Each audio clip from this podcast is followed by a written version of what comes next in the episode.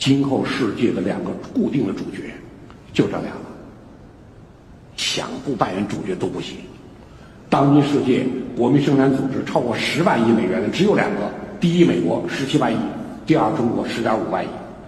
当今世界国防投入超过一千亿美元的只有两个：第一，美国五千九百亿；第二，中国一千五百亿。当今世界卫星数量超过一百四十颗的只有两个：第一，美国五百三十颗；第二，中国一百九十颗。我们很快两百颗、三百颗。美国数量不断减少。我们数量不断增加。二零一六，我们二十四次卫星发射，世界第一。你看太空站，我们以前太空站，我们想进太空站，美国不让我们进。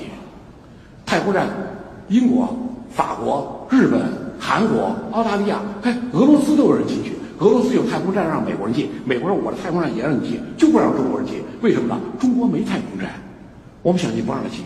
现在好了，全世界最后一个太空站，二零一八坠毁。只剩中国人有太空站了。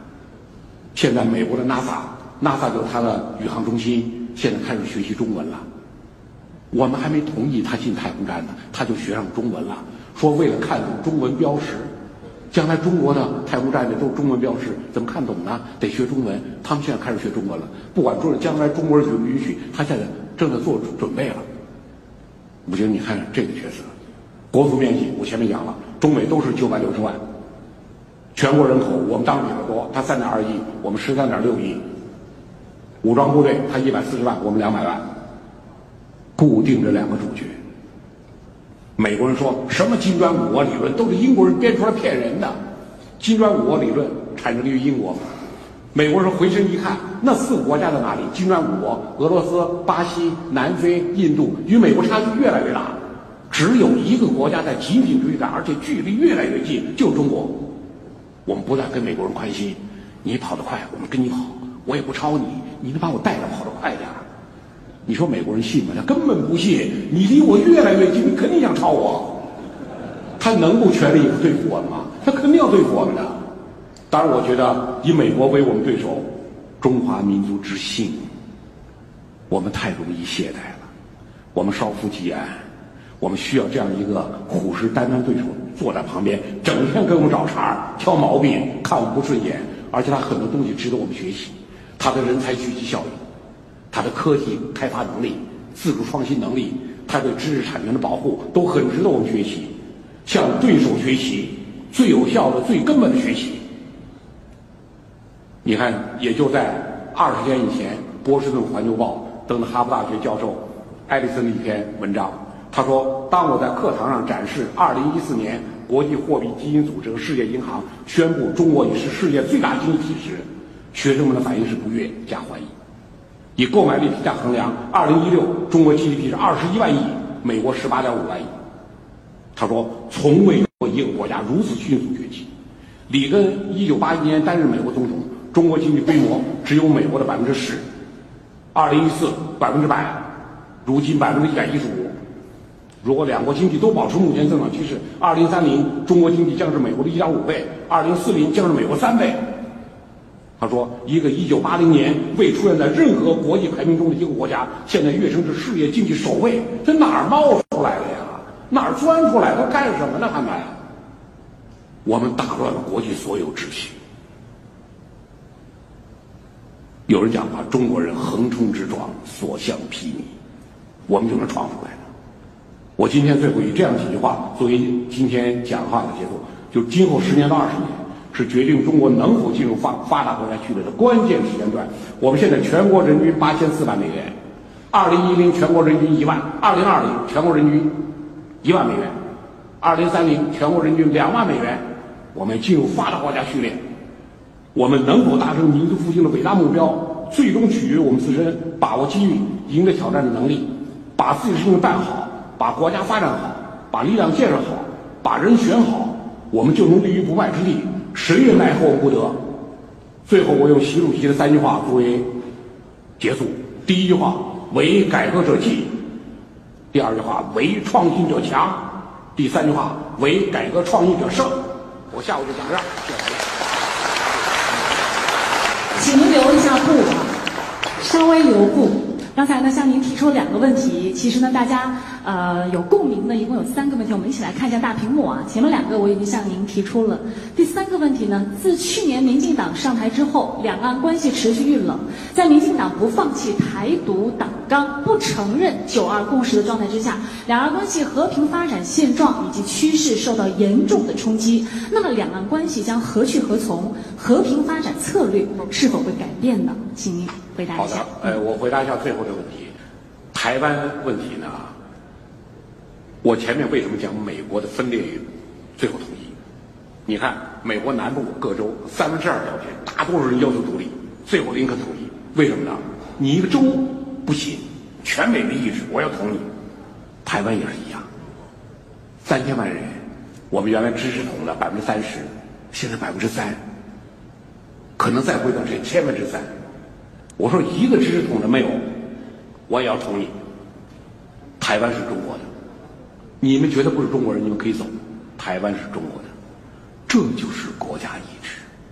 所以我们不要被这个地区这些呃知识统的有多少这种看着英雄，哎呦，知识统的人越来越少，怎么办呢？怎么办？当你力量增强了之后，全民意志增强以后，你看怎么办？办法多的是，一定要完成统一，这是坚定的国家意志，谁也无法阻挡的。我给大家举个这个小例子，我们办这个国际军事交流班，国防大学办，第一次外军都在这儿学习。我们原都是发展中国家军官，我们现在办的国际军事交流班，英国、美国、德国、日本、韩国、澳大利亚发达国家军官都来。二零零二年、零三年那次，我带这个班，我负责这个班。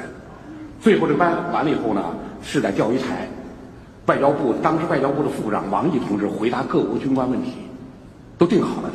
结果我们到钓鱼台全部做好一个门形的桌子，学员们门形做好，王毅往中间一坐回答问题。结果那天王毅外长有事不能来，外交部亚洲司司长傅莹来，傅莹现在全国人大，呃。发言人傅莹当时亚洲司司长，他来，我一看傅莹来，我当时心里很捏把汗。傅英同志，我们接触过几次，第一是女士，第二讲话声音很小，飘若游丝，你声音不大，别人听不见。